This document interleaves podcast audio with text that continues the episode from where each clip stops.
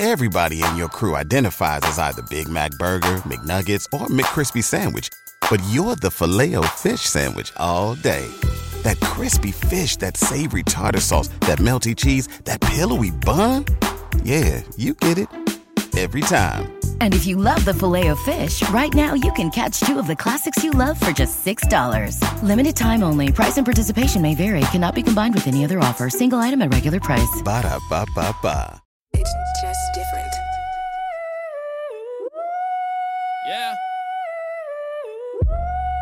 The Bar Podcast. Uh, biblical uh, reform, let's go. Uh, yeah, uh. welcome to the bar. Come on and pull up a seat.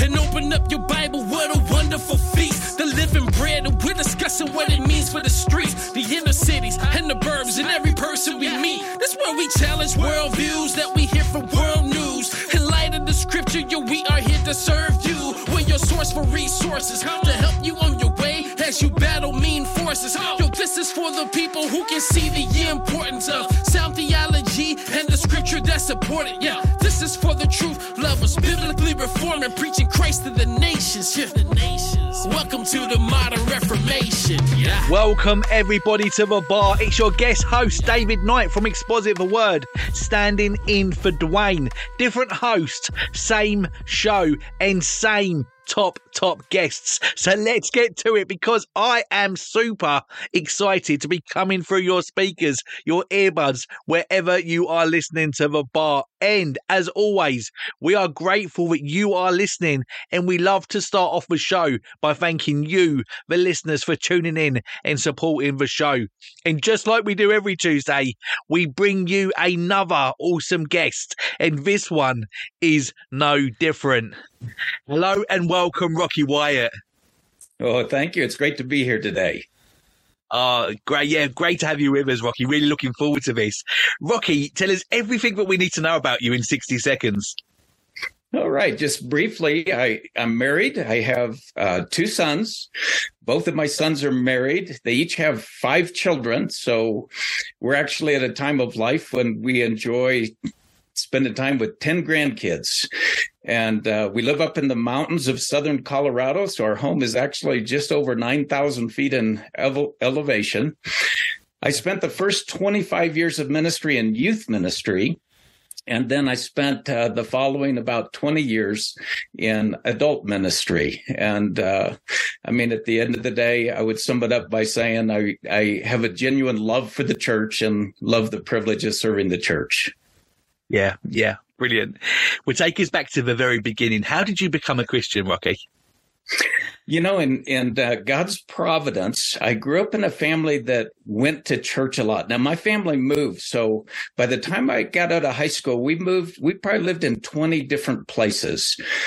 Right. But they generally uh, had us attend church. Part of that was my dad was a gifted vocalist, so the churches loved him, and uh, and so in that process of attending church when I was 13 years old, uh, the Lord just boy, the Lord just impressed on my young heart that I was a sinner and and I knew that I didn't have a relationship with God. I'd been attending a youth group and and I, I do I remember where I was. I went to my father and said, I I need to become a Christian and and he said, Well, go talk to somebody in the church. And I learned later that my father didn't know the Lord at that time. And so so I ended up going to the church and talking to an older saint that sat down and just shared the gospel with me. And that's when I put my faith in Christ. And I would say it was a rudimentary understanding, but it was a sufficient understanding. And I believe that's when God saved me. And uh, I'm exceedingly grateful. Yeah, that's right. Yeah, so special. I, I just love hearing um, people's testimony. It's so so special, isn't it? It is How great. soon did you then feel a call into ministry? Tell, tell us about what happened there, Rocky. You know, it's interesting because when I when I finished high school, I had in my mind that I wanted to go into wildlife management. And so I went to university in Northern California and I spent a year there.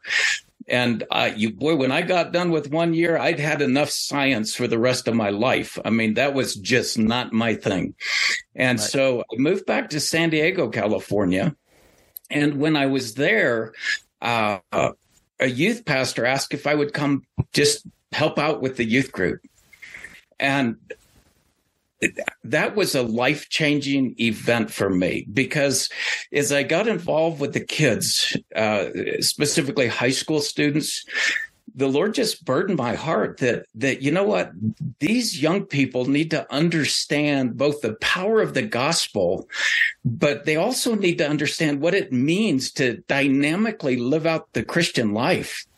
And so God just gave me a real passion uh, for young people. And, and from that point on, I, will be honest, it didn't matter if I had to work bivocationally, if I could do it vocationally. Uh, that's where I was going to be. And, and the Lord allowed me to do that for, for many, many years. I still love youth ministry. And many of the guys that I've trained for ministry, honestly, are kids that were in the youth group that went really? on and, and served the Lord. Yeah. So that's my passion. Yeah, yeah. You now work full time as the president of XL Ministries. Tell us about your work there and how you come to join up with them. Okay. So XL Ministries, when I first started in ministry, I, I began to grapple with uh, why does the church not take a more active role in training men for ministry? So I went through some difficult ministry experiences and and frankly I was shocked. I mean I was just shocked. I I didn't have uh, uh, a good understanding of the dynamics of the church, including the challenges of the church. And for many years, I've prayed, God, how, how could the church take a more active role in training men? Now, let me be clear. I'm, I'm not anti-seminary guy, but, but I am anti the church not taking the primary role to train guys for ministry and then use the resources that are most helpful for the, for the man. And so after several years of praying, I got a couple guys together. Two of them were had been kids in the youth group and had gone into youth ministry. And I had the privilege of being a part of their training.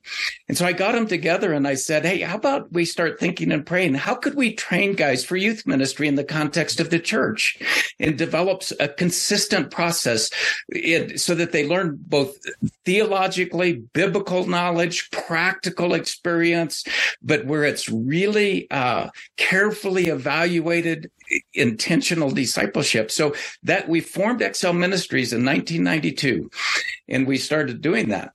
And then over the years, we all started moving into other areas of ministry and thought, well, is there any reason we can't train men to be pastors, train people to be men and women to be missionaries and things like that? So we, we began developing a more robust internship program but all of this time, we only did it with under a few churches because we we're all full time, right? So we're we're we're consumed yeah. with ministry, and so actually, it was just three years ago that I went full time with XL and determined, you know what, we're going to try to help the church just regain its vision for training, training elders, training pastors, training missionaries. And again, using resources that are most helpful, but taking the primary responsibility. So, so when Tom did that little video uh, to promote when I left countryside, I wasn't sure if I'd be busy or not, but thank God I've been very busy and I'm very grateful.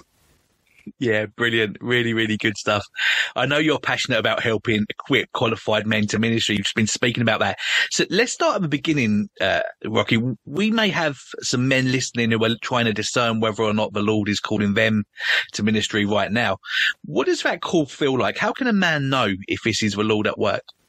Yeah, and I think that's a great question because you know how it is that that feeling of what God has for me can be a deceptive feeling. And and so for a person to to try to grasp, is this really what God wants for me is such a huge question.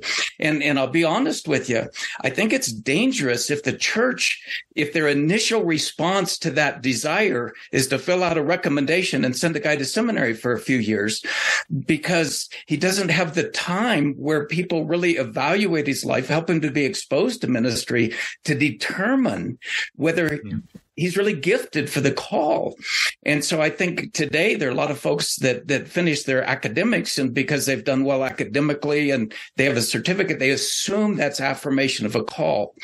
And so before they take that plunge or the church even encourages that, I strongly believe that how they're going to know is the church leadership getting involved in their lives, helping them to understand what are the biblical qualifications. And and I, I i mean i don't mean just titus 1 and First timothy 3 i mean beyond to the role and the responsibilities and the accountability the fact that they have to be able to teach and to not know if you're able to teach and go and spend a lot of money and a lot of years preparing for something that you may not have the capacity to do just seems tragic to me. And so uh, so i do think it, it begins with the man engaging with the leadership of his church, with the leadership saying, okay, we're going to take time and we're going to set you on a course. We're going to teach you how to study if you don't know that well yet. We're going to begin teaching you Bible knowledge and we're going to begin teaching you systematic theology. We're going to help you prepare lessons. We're going to have you do them. And then we're going to evaluate those and we're going to give you honest input and we're going to monitor that before we ever take the next step. And if that takes months, it takes months, but to not do that first, first, I think it sets a, a, man up for what could be failure. And I'm not saying it always is, but I think it's a yeah. dangerous thing if we're not careful on the front end with a man so that at the end of the day, the leadership of the church ought to be able to say, we affirm this man's character. We affirm his giftedness. We affirm his uh, uh, ability to serve God's church. And we've seen it. We've seen him do it. Yeah. Yeah, Rocky, this might sound both exciting and scary for some church leaders because you know what it's like in some small churches. Time yes. is at a premium and people, there might be some leadership teams listening to this right now thinking, well, where do we even start? But this is where you come in, right? You provide lots of resources. Just tell us a little bit about how you can help in that, in that yes. whole process. So let me just say right off the bat that that I told the XL board if I have to go out and sell stuff, I can't do it. It's not, the church has been marketed sufficiently. My goal is not to build a kingdom. It's not to make, the goal is to help churches to fulfill the duty of the church. And so when we put together materials, anybody can go online at our website and get our materials free. They can download them, they can order them. And, and yeah. we, we, we, the Lord provides through the donations of God's people who have a heart and love for the church and see this need. Now, let's, you know, so for a man who's in ministry, it, whether he's bivocational or so many are solo pastors, right? And and there, so that it's like, how do I do this? Yeah. Yeah. Well, we've written discipleship manuals to to train men for just general ministry, the deacons service in the church in a number of ways, better parents, and they're called becoming a biblical leader. We have one for men and for women now, and and in that manual, uh, like it teaches them Bible knowledge, teaches them the importance of the church, teaches them systematic theology, but they're self-contained. Okay. So like when we ask a systematic theology question, we give a quote in key verses so the person doesn't have to go buy resources built into the manual are mentor questions so the pastor doesn't have a ton of work like the biblical leaders 10 months and we've designed it so the pastor can meet or the elder can meet with them once a month and so the students doing most of the work because if it's at every week that's going to bury most guys right yeah. And then we have, and the reason we did a biblical leader one is I, I was fairly confident if we only did a becoming a biblical elder one, most churches wouldn't use it because who wants to start a guy in that and get halfway through and go, I think this is a bad idea. So the biblical leader discipleship manual actually goes through the elder qualifications and it helps Christians understand elder qualifications for the most part are Christian qualifications. right. It's not right. like the elders got to be up here and everybody else can be here. The elders need to meet them so the church can follow their example. And yeah. and so that becoming a biblical leader helps a pastor to discern if he has somebody that might be a likely candidate for elder. And then the, the elder one is much more specific as far as qualifications and where a man is, but it also talks not only the qualifications, the roles, the responsibilities, the accountability, all of those other things that go with eldership, because unfortunately, at least in our culture, many people think eldership is a once a month meeting to conduct the business of the church. And so we fill that out much more in the, the elder one. But again, the elder one is 12 months, but a, guy, a pastor can meet once a month and really get yeah. to know a guy and the guy's doing most of the work. So, so I think it's attainable. And let me say, like we, we help churches to establish internships, two to three year internships done under the authority of the local church. We help with the structure, assignments, things that need to, we help with evaluations process to make it as efficient as possible possible. And let's say a pastor has taken a guy through a pastoral internship and he gets four months down the road and says, Rock, I, I mean, I've got some hard things going on in the church. I, I don't think I can keep up with this guy because truly, I, I often say internships often fail with the pastor, not because he's not a good guy, because he's overwhelmed. And so in that case, what we'll say is we will assign one of our graduates to your intern. He will meet with them as long as he needs to keep up with his assignments, review everything so that when you are able to get back in the saddle, you're current. You're not behind. You just carry on from there. So the, the intern doesn't lose out. The pastor's not more overwhelmed than he already is. So, so that's a way we've tried to, to uh, accommodate uh, the, the guys that are in situations where, where they need that help. And, and I'll be honest with you. I tell guys all the time, I don't think seminaries could ever train enough men for ministry that we need. I don't think large churches could ever train enough men. But if every small evangelical church was training guys, I think we'd have plenty. Yeah. Yeah, so true. Really, really good. I know you've had seasons, and you mentioned this already, uh, of working both full time and bivocational. There'll be many people in a bivocational situation. What are some tips in how to best manage your time when doing this? Yeah. So, so one of the things I have learned is that leadership development can easily go on the back burner and we can respond to all of the demands of ministry that are life consuming. And what I tell guys is, is listen, as long as you maintain that mindset, you'll never have help. You know, five years from now, you'll be talking about the same overwhelming feelings because you're, you're constantly dealing with the, the pressures of ministry. And, and so, I, I, mean, there has to be a point where you say, if I can invest some time in just a few men that could help, that would be qualified to help me, it will relieve the burden. And so, okay, so that takes a year or two years, but you, you add another guy who's going to be working, but is is capable of helping. He can do the hospital visits. He can step in and teach. He's willing to assist in counseling. It's like you just doubled your effort. And so I think for guys in those situations, which I think are probably most guys, They've got to determine on the front end that, listen, I have to set a course. I mean, if I can do this once a month or meet with two or three guys and do it a couple of times a month and, and then have those resources to help me, what, what a huge blessing. And plus it's the reflection of what the church should be like, right? Yeah, yeah, exactly that. You've mentioned this uh, already, Rocky, but what are the biblical qualifications for church leadership? Yeah, you know, you know, when you look at Titus 1 and 1 Timothy 3, it, it provides character qualifications as well as for elders the, the responsibility to, to be able to protect sound doctrine and refute those who contradict. But when you look through the scriptures, even John 10, and you look at Jesus as the great shepherd, and, and what does he say? I know my sheep, my sheep know me. There's a relationship. You know, when when we see that responsibility of hospitality, I mean, in our culture, it's almost like that's gone out the window. I, I tell guys all the time, if you think you can fulfill ministry in the four walls of the church, you're kidding yourself.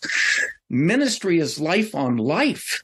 It's relational. When it talks about shepherding the flock, it means that we have to know them.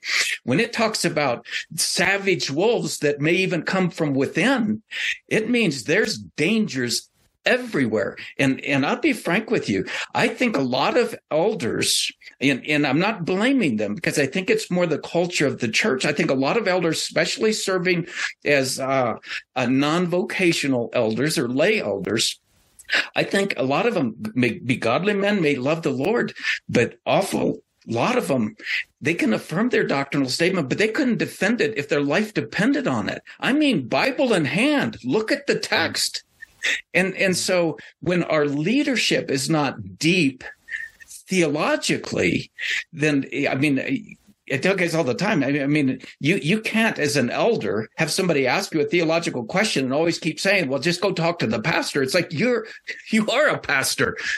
Yeah, you're one of the elders, and so I think I think that Bible knowledge, systematic theology. But when our churches stop initiating training on those things, we put people in really vulnerable positions. And so I, I think that protection, that shepherding, that discerning issues in the church, as well as the management of the church, you know, there's all the details and difficulties of, of simple church management from facilities. And obviously we have deacons that can help with that, but elders have to provide some oversight. It takes a lot of leaders to get it right, right? Yeah, right. Absolutely. Absolutely. When you're working with these men, what is more important, skills or character? Yeah, that's a great question. You know, I, that's one of those things that I, I look at and, and in my mind, I, I mean, you have to have both as an elder in the sense i mean if you don't have them both you're not qualified. And and so you have to have those character qualities but you come back to the teaching aspect. And again i think that's been softened. I i'm not saying that able to teach means that you have to be able to fill the pulpit every week or even teach a sunday school every week. But what i'm saying is when you hear false doctrine you better know it's false. And you better be able to stand up and defend true doctrine, chapter and verse. I mean, that's your responsibility to to genuinely love and, and care for the flock. And and so I, I, think both of those are important. And then even when you think of serving, I mean the the Lord, what did it say? He said, I, I didn't come to be served, but to serve and to give my life a ransom for many. And I think for biblical leadership, when we talk about service, that, that that's going to involve some level of skill and commitment in getting into people's lives and loving them and knowing them and serving them. So it's hard for me to separate those two because I think yeah, they're like both that. so essential in leadership. Yeah, no, absolutely, absolutely. What separates the work of an elder and a deacon? Yeah, I mean, I mean, for the the qualifications are, are the same, right? For the for the most part, apart from the that ability to teach, and and again, it doesn't mean that a deacon can't teach, nor does it mean that a deacon doesn't have to know his Bible. he's a he's a leader in the church. He's an example for the church still.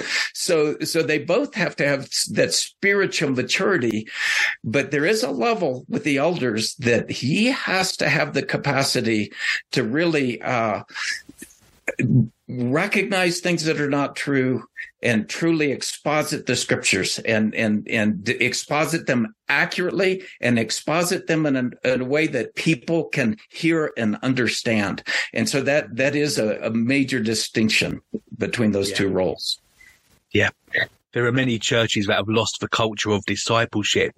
What does a healthy church look like in this regard? And why do you think we have lost the art of discipleship? Okay.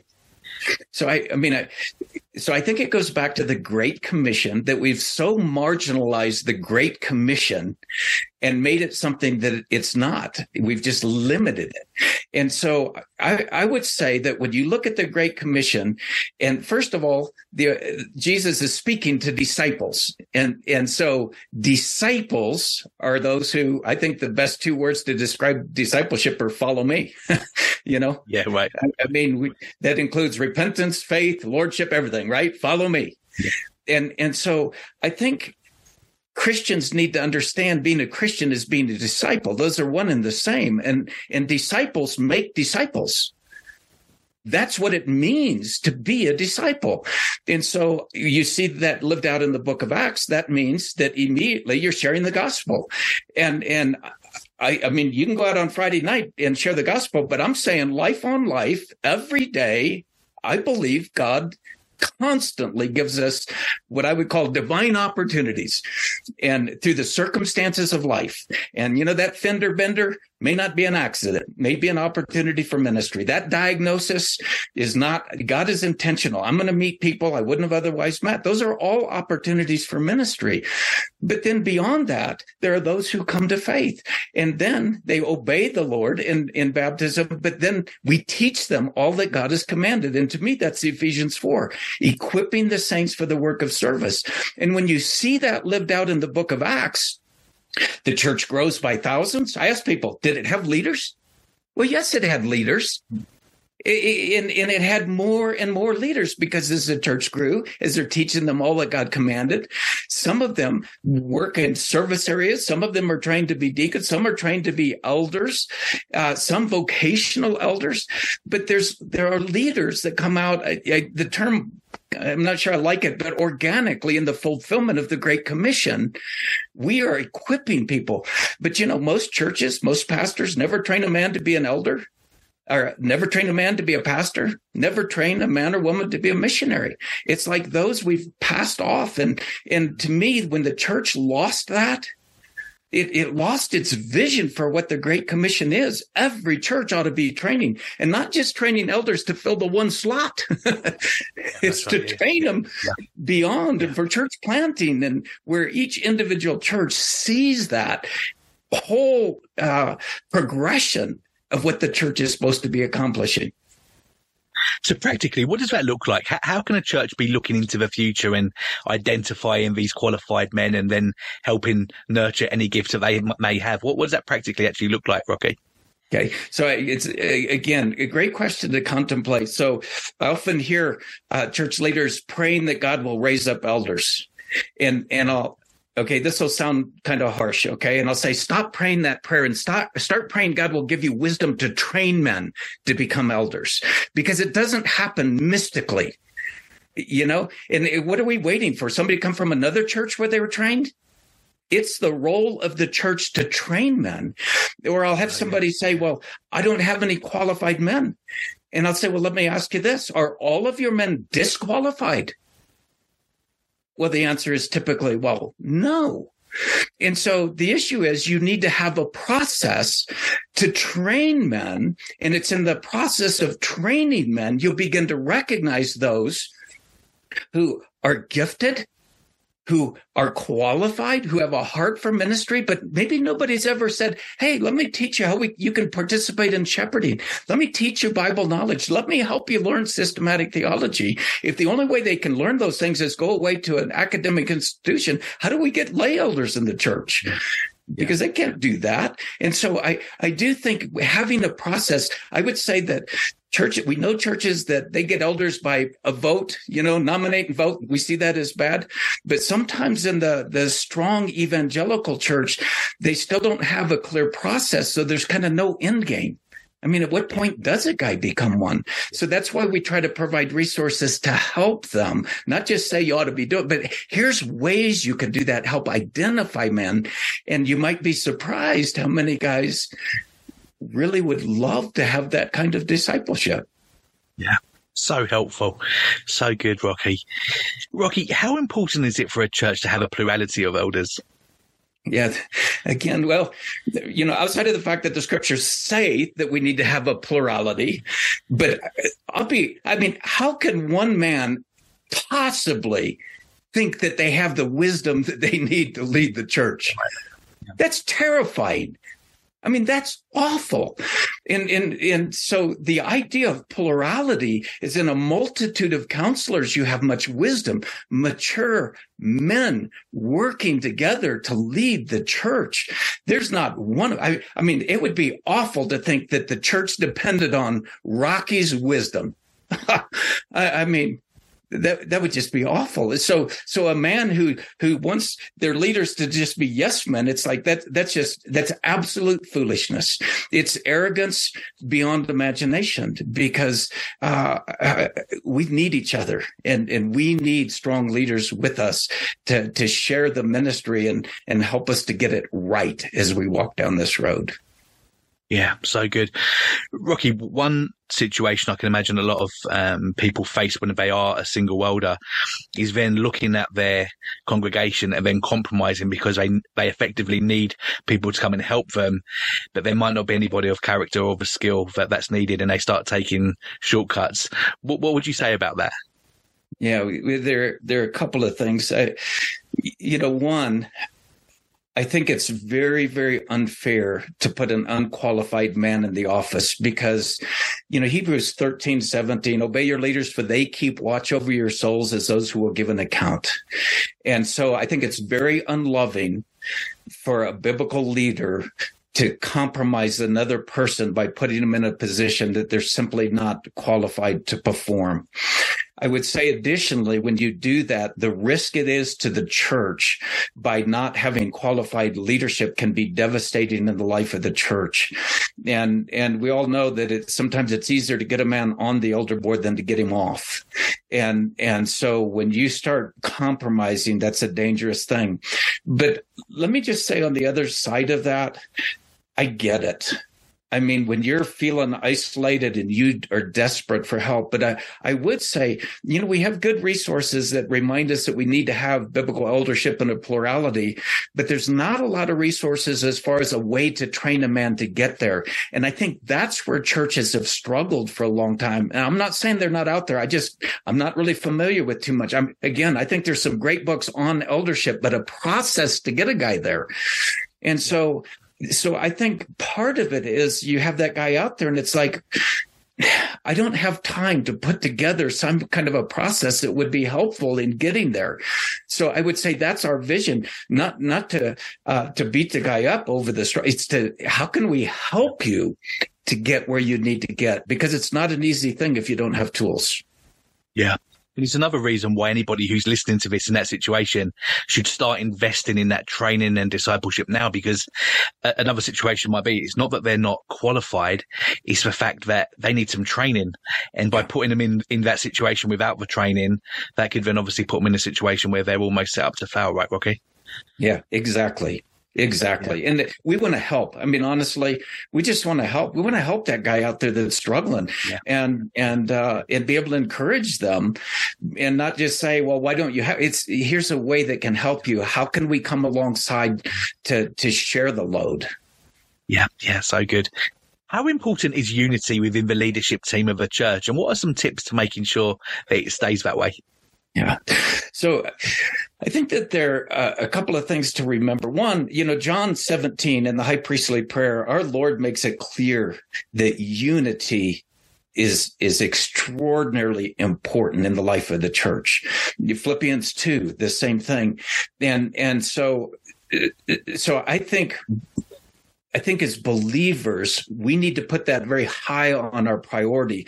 Uh, you know, I would say that in most churches, unity in the church generally is always going to be something you're striving for because you'll have people coming to the church that think they're in Christ. They're not. Some are in Christ, but they're struggling and some are not believers. So it's something you're always aiming for. But when you have a lack of unity in your leadership, that's a very, very serious problem.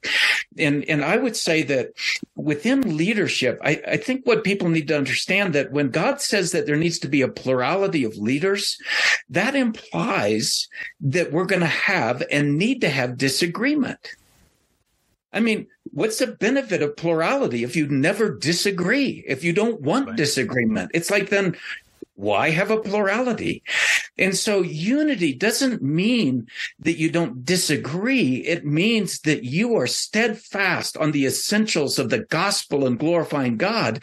And you come together with, with, uh, different backgrounds, different skills, different life experiences.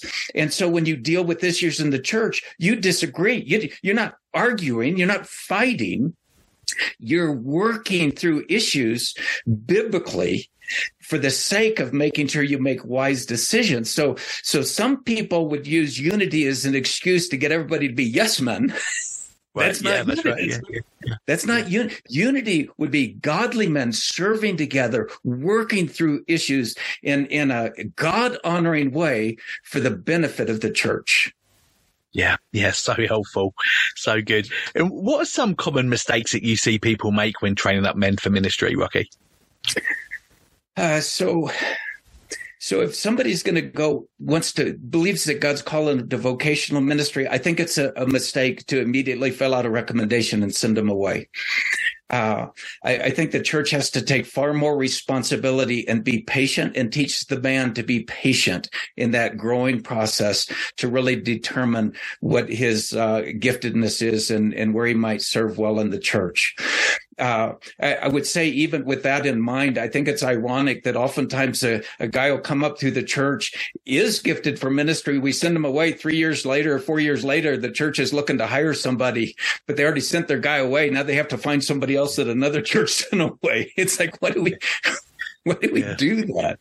And so I, I, think thinking through better what we're doing, I, I think the church needs to think about in, if they're going to invest in that man, that he may be one of their missionaries. He may be their next church plant. I mean, there are just a lot of possibilities if the church would invest in them. But generally, if a man leaves and goes away for academic education, he doesn't typically come back to the original church. So again, I'm not saying you can't use the academic arena. I'm just saying you got to be careful how you do it to benefit yeah. both the man and the church. I, would also say that that uh, oftentimes when somebody's called to ministry, the church gets excited and just affirms him without testing him, and and you know I most guys never learn to teach in the church where they're actually evaluated in their teaching in the church.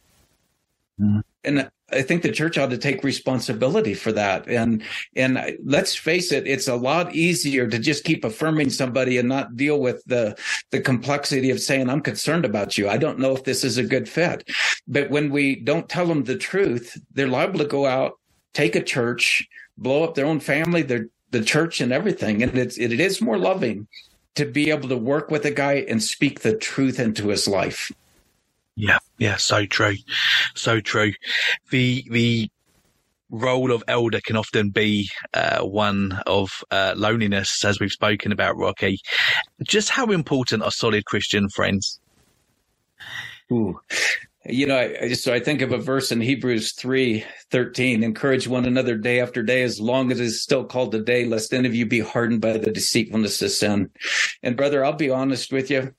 I've always told myself I am one decision away from disaster. One decision. That's all. And and I know I can't stand alone. I, I, need godly men in my life. And ironically, some of those guys that I was your youth pastor, they're my peers now. And I trust them. And they can speak into my life and they know that and and and to not have those friends. And as well i mean when i was young in ministry i didn't have anybody to call on and say help i don't know what to do. This i, I mean this is crazy. I didn't expect this. And and when you don't have those relationships I, that's where disciple in the church if you disciple a man for ministry you have relationships. And and to be able to call on guys that you trust that you know are not just going to pacify you they're going to say, no, no, no, no, Rock, you got to think this way. You got to think. And, and for me, like I went through a time in my life, my first wife passed away and, and to have those guys who knew me well to shepherd me through that, huh, how do you do that without it? And and uh, those those are deep waters, but we need one another. We we desperately need. That's a body of Christ. Yeah, so true there can be huge highs and huge lows in pastoral ministry. What advice do you have for dealing with discouragement and also dealing with pride, Rocky? Yeah. You know, um, I tell young guys or interns, I say, listen, if you're going to go into ministry, you better be willing to get bloody. And if you're not willing to get bloody, get out. I mean, Peter, he didn't, Peter didn't get that when, when our Lord was going to the cross, right? God forbid that this should happen to you, but you read first Peter and he got it by then. You know, beloved, don't be surprised at the fiery ordeal around you. It's so as though some strange thing were happening to you. And so, I mean, I love First Peter. It just orients us to life, and you know, we think it's unfair to be treated unjustly. And First Peter two says, actually, being treated unjustly pro- provides a great, great backdrop for the gospel. You know, and and uh, I, I I do think we need to have a right theology about ministry. When when the apostle paul talked about savage wolves well i mean savage wolves come in to hurt and destroy. And those who are leading the church are standing between the flock and the enemy. And they'll do whatever it takes to protect that flock. And I think to not think like that is to think foolish, to think the church is just this soft place to go and sing songs and feel good. It's a battleground and we're there to protect the sheep. For me, in those times that I begin to feel sorry for myself, okay, get down, it's I go to Hebrews 12, 3. For consider him who endured such hostility of sinners against himself, lest you grow weary and lose heart. And I'll be honest, I have to tell myself the truth, Rocky. Come on. Look what your Lord did. Look what he did. You know, let's go. Hmm. You know, stay the course. So I, I you got to think right. You got to think right because otherwise the way the church is hard. There's difficult things and and people will hate you and and do mean things and want to destroy you and uh, all of that. But that's nothing, nothing compared to what our Lord endured. And and he did it when we were his enemies. So so true. It just helps. what about to, the other? Yeah. Good. And what about the other side of it, Rocky? What about, you know, there are seasons where people might say nice things about our ministries and, and that can lead for, lead to pride, can't it? How, what are some advice for, for, for dealing with pride, Rocky? Yeah. I, I think keeping in mind that anything that I have is a gift from God. It is not self generated. And, and, and if I had to depend on my own wisdom, it would be awful. And if I even getting ready for this time to talk with you, I thank God, please God, help me to represent you well. Our goal is not to build a, an organization. It's to love the church and care for the church. And, and it is easy. You know, I worked under Tom Pennington right. And I preach, somebody comes up and says, wow, I really wish you could do that more. That was great. And it's, you know what? My uh, I call it the Absalom complex. If you're not careful, trying to win the souls of the people, my response to them, I'm grateful for the opportunities they give me, but you have to understand my plate is full, and I'm grateful for everything God gives me to do. Okay, because you never want to sow that sword, sow that seed of discord. My word, and and guys who are in in those other positions of ministry have to be so careful. It's, it's so easy to to feed that flesh, and but it's yeah. devastating. Yeah. Yeah, yeah, so helpful. Thank you. Over the years, we've sadly seen a number of men prove themselves to be unqualified for ministry through their sinful actions. What can men do to proact- proactively safeguard themselves from falling in this way. Yeah. So I would say, speaking specifically of elders, but could use be used more broadly. Uh, you know, for churches who have perpetual elders, which I, I would prefer, but I know some have rotations where guys go on and off the the, the elder board or the elder team. Uh, I, I think it's a, a danger that a guy often will will uh, consider the qualifications, responsibilities very seriously before he comes on. But once he comes on, uh, oftentimes there's not another intentional time for the guy to reevaluate. This last year, uh, I wrote a booklet. It's it's uh, uh, an elder self evaluation. And and the reason I did is is you know if if a if a pastor writes an evaluation form from for his elders, it's easy for somebody to think they're being targeted. And so, so I, I wrote a self evaluation that goes through qualifications, responsibilities, uh, dangers, accountabilities, uh, you know, thing to help a person reflect that, that we made possible. So churches can get those hand them out to their elders once a year or every other year and say, guys, let's all take these home yeah. and just reevaluate and then come back and just share. You doing okay? How can we pray for each other to keep short accounts? Because I do think there's a danger when we, a guy just serves, serves, serves, and there's never that time to reevaluate and recognize, you know, there's some things that are, that are just dangerous. I need to deal with them, keep short accounts. And so we wrote that for that purpose. Not that it solves everything, but I do think having more of a frequent uh, personal self evaluation is helpful for all of us. And I know some folks do it, but a lot of churches they don't. They don't have a process for that. Yeah. And where can people get that? Rocky's on the website as well. It's on the website. They can download it in a soft copy or they can order them. Yeah. Yeah, wonderful. Thank you. You mentioned earlier that you've worked alongside Tom Pennington for 18 years at Countryside, I believe it was. I see Tom from a distance from over here in the UK as one of the most gifted expository preachers of our generation. What can men going into ministry learn from him? Yeah, I would like to expand that view of Tom Pennington, okay? Because I agree with you. I think he is one of the most gifted expositors of our generation. He's a he's a diligent student, faithful man. But also think it's important for people to understand that, you know, I think there's a pendulum that you can get in trouble. A guy can then spend all his time at his desk and never get out with the people. A guy can spend all the time with people and personality and have a hard time getting his rear in the chair to study, right? Right. right. Tom Pennington demonstrates what I would say is a remarkable balance.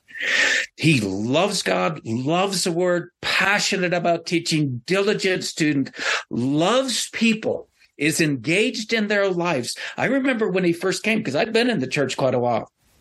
And he was just meeting, getting to know people, and and I'd call him, say, "I'm on the way to the hospital. I got a call from so and so, and and uh, just wanted you to know because I knew that you you want to be aware, but I got it covered. I'll be there." And I wouldn't be there but a few minutes, and here comes Tom walking in to the hospital, and I told him, I, I really am okay to do this. I don't mind. He said, "This is where I want to be," and that's the reflection of his heart for people. But I would also say when it comes to eldership and elder training, much of what we have written and developed, we saw. Because when Tom came to Countryside, Countryside gone through a hard time. And that's when we begin to see elders functioning as godly, mature men. Tom Pennington didn't come in wanting everybody to agree with him. In fact, he would hate that. In fact, there are times when their issue is so serious, he says, We're not going to vote. I want every man to talk. I want to hear where you're at. I want to understand where you're at and and even as a staff person, I told him, you know, Tom, truly, every time I ever disagreed with a pastor, even in private, it was only a matter of time till I was gone. He's like, "You're kidding me." I said, "No, I'm not."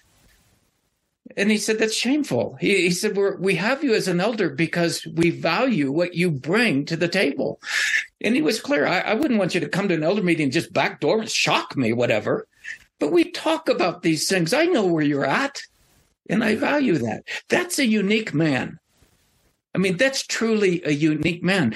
So, so I want people to understand that when you talk about Tom Penny, you see his exposition of scriptures, which is profound.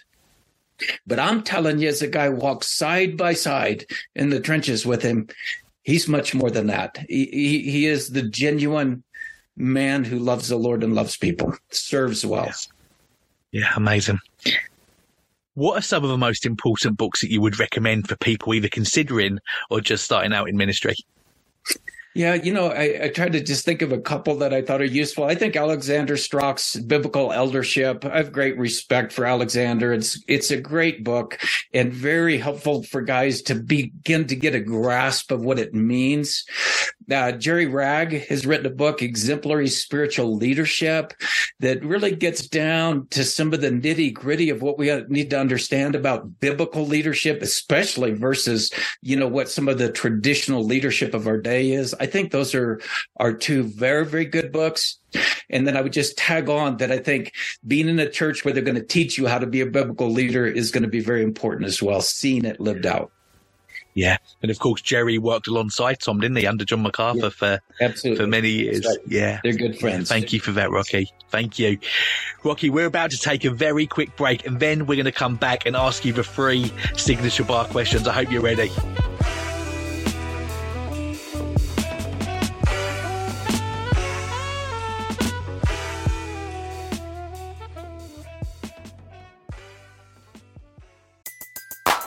Everybody in your crew identifies as either Big Mac Burger, McNuggets, or McCrispy Sandwich. But you're the filet fish Sandwich all day. That crispy fish, that savory tartar sauce, that melty cheese, that pillowy bun. Yeah, you get it. Every time. And if you love the filet of fish, right now you can catch two of the classics you love for just $6. Limited time only. Price and participation may vary. Cannot be combined with any other offer. Single item at regular price. Ba da ba ba ba.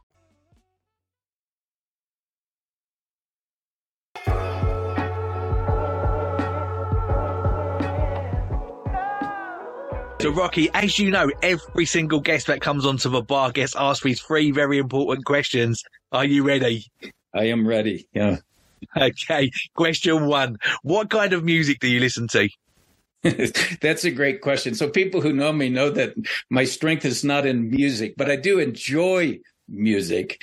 Uh, I would say that uh, you know, as it relates to Christian music, which is primarily what I would listen to, I, I love the old hymns, sound hymns, and then I love a lot of the contemporary hymns, and and and I enjoy even the the praise and worship music that is that has substance to it. Seth Bigelow is the music worship leader at, at Countryside. He's so gifted in being able to pull all of those different kinds of music together that are theologically sound. And so I would, I, I, I would just enjoy a variety in, in that respect. But I'm not the guy that has the radio on or anything all the time. Yeah. I, it's not my, that's my, not my thing.